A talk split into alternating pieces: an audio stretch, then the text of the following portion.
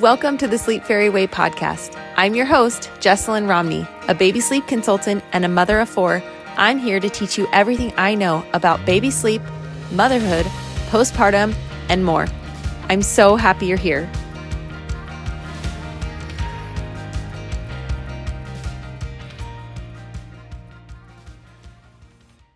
Hello, my friends. Welcome to the podcast today. Today, we're going to talk about three simple ways to get more sleep today. I know when you are like, oh my gosh, I really want to get more sleep, but I don't know where to start, it can feel super, super overwhelming. So, I'm going to give you three very, very simple things that you can do today to start getting better sleep. But before we dive in, I wanted to tell you this quick story about a mom that I worked with last week at a consultation on Thursday. And she said that her baby was falling asleep around 11 p.m., waking up soon after at 11:30 would cry for two to three hours and finally, finally fall asleep around two in the morning and then wake up off and on until 10 a.m. again. Her baby is six months old and they were just exhausted. She did not know what to do. And It has been six months of no sleep. So she booked a consultation. We talked through her situation, came up with a plan, and this is the email I got from her on Monday. So just four days in, she said, Hello, Jessalyn. Just wanted to update you from the last time we talked. My baby is able to fall asleep so much easier now than the beginning of sleep training. We are on day five, and so far it's been going so great. Not only is he crying less, but it's taking him less and less time to fall asleep. Naps are going really well too. He does not feed in the night, and yesterday was his first night getting 11 full hours of sleep without waking. I am so thankful for you and so grateful that you showed me the way to get better sleep for both myself and my baby.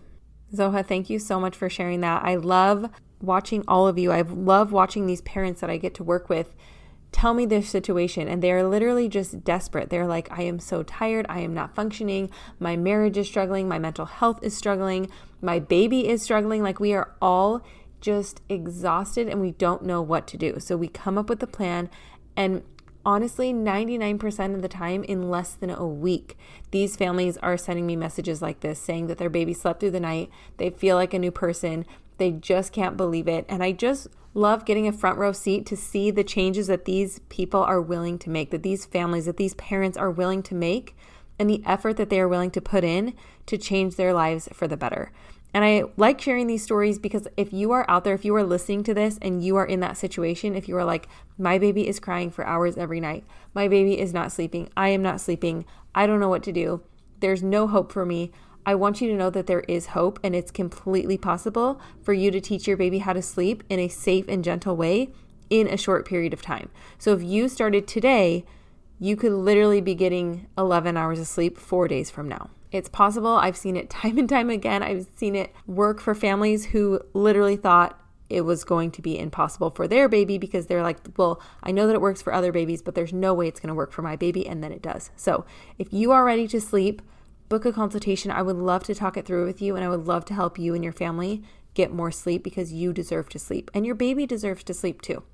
So, okay, with all of that being said, let's transition into three simple ways to get sleep today. Because again, I know that it can feel really overwhelming. So, let's just talk about three things you can do that are super easy. Anyone can do it, and I know they will make a huge difference. Okay, so the very first thing that you should do, if you're not doing this already, please do it today. you might already be doing this, but the number one thing that I recommend is starting to have a consistent bedtime routine. So, having a bedtime routine is huge because it lets your baby's brain know that it's time to fall asleep. Just like adults, we have bedtime routines, right? Like you wash your face, you brush your teeth, you get your bed ready, you turn the lights off. There are things that you do to let your brain know that it's time to wind down and go to sleep. So, why would babies be any different?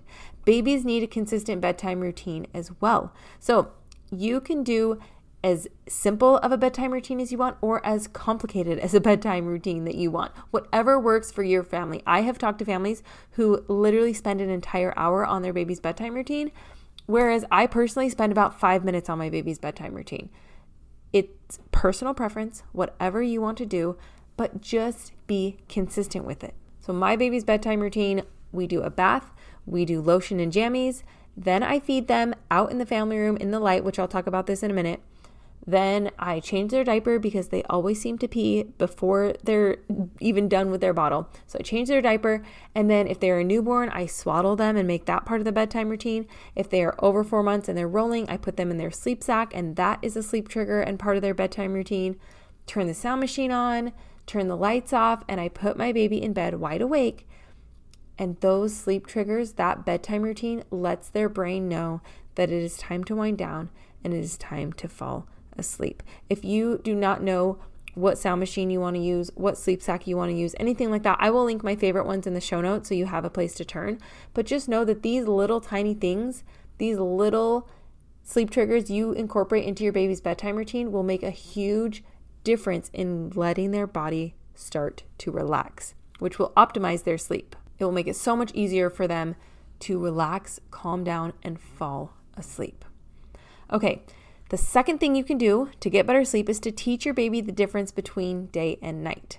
Now, especially if you have a newborn, chances are your baby is sleeping all day long. And then the second you're ready for bed at like 10 p.m., their eyes are wide open and they are ready to party all night long. And you have a really hard time getting them to not only fall asleep, but stay asleep. So just know that this is very, very normal, especially in the beginning, which is why in my first four weeks guide, one of the things that I recommend doing is teaching the difference between day and night, because that is going to start forming your baby's internal clock. You want your body, your well, you want your baby's body to align with the sun, right? Their circadian rhythm. You want them to wake up with the sun and you want them to go to sleep when the sun goes down, right? Like that's kind of how our bodies are made and designed. But when they're in the womb and it's dark all the time and you're moving during the day, they're rocking in your room to sleep.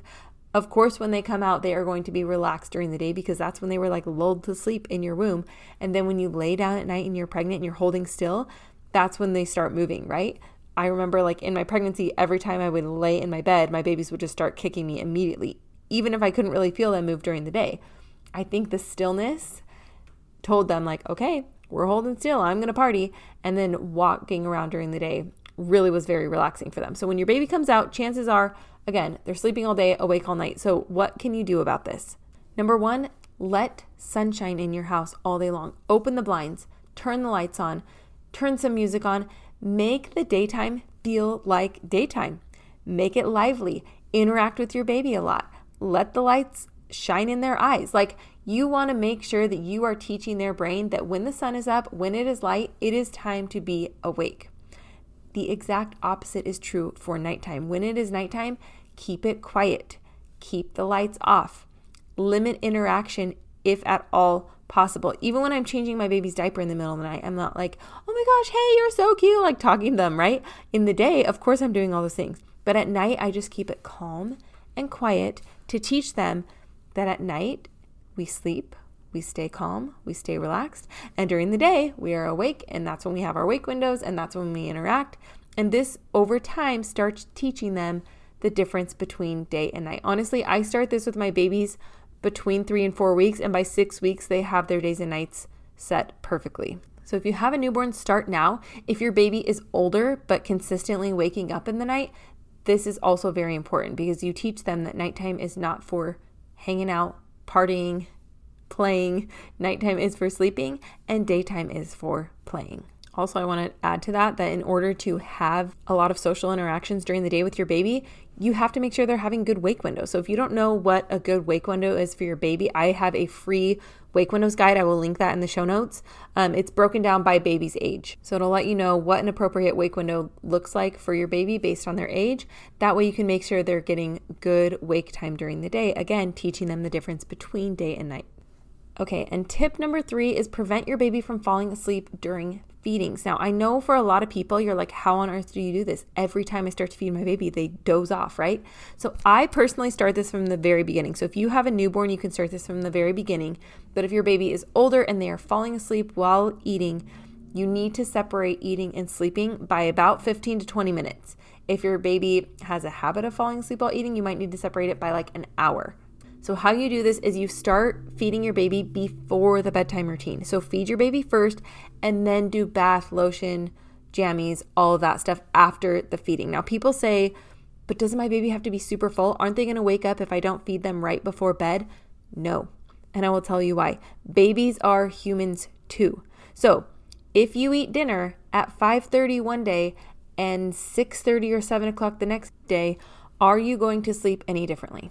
No, that sounds crazy, right? Well, babies are humans too. They do not have to be absolutely just full to the brim in order to sleep because eating and sleeping are two different skills. If they are getting enough calories in during the day, if they are growing, if they are gaining weight, they're getting enough and they can still learn to sleep even if they don't eat the second before they fall asleep. In fact, two of my four babies had terrible acid reflux, and I had to feed them an hour before bedtime.